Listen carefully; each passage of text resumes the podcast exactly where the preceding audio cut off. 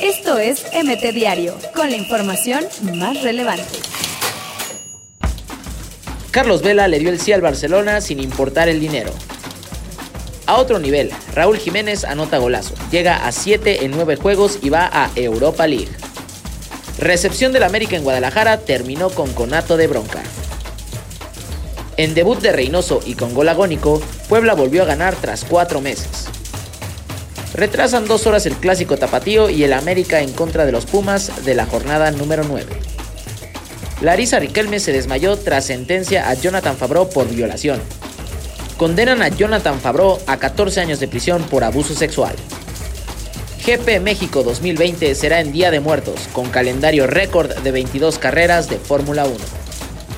Falleció la pequeña hija de Luis Enrique, por quien dejó la selección española. Otro superclásico en Libertadores. Se reeditará el Boca River ahora en semis. Se acabó la novela. Jeremy Menez anuncia su salida del América. En Chivas no creen que Tomás Boy se juegue la chamba ante Cruz Azul. Guti y PSV acceden a fase de grupos de la Europa League tras golear 4 goles por 0 al Aboyón. Reno Fútbol Club hizo historia y contrata al primer futbolista cubano ex equipo de Borghetti, es rescatado por baterista de Pink Floyd. Otro crack a la Serie A, Alexis Sánchez jugará con Inter de Milán cedido un año.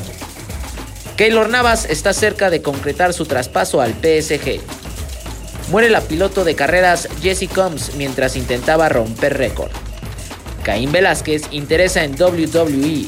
Varias empresas lo están observando. Esto es MT Diario, con la información más relevante.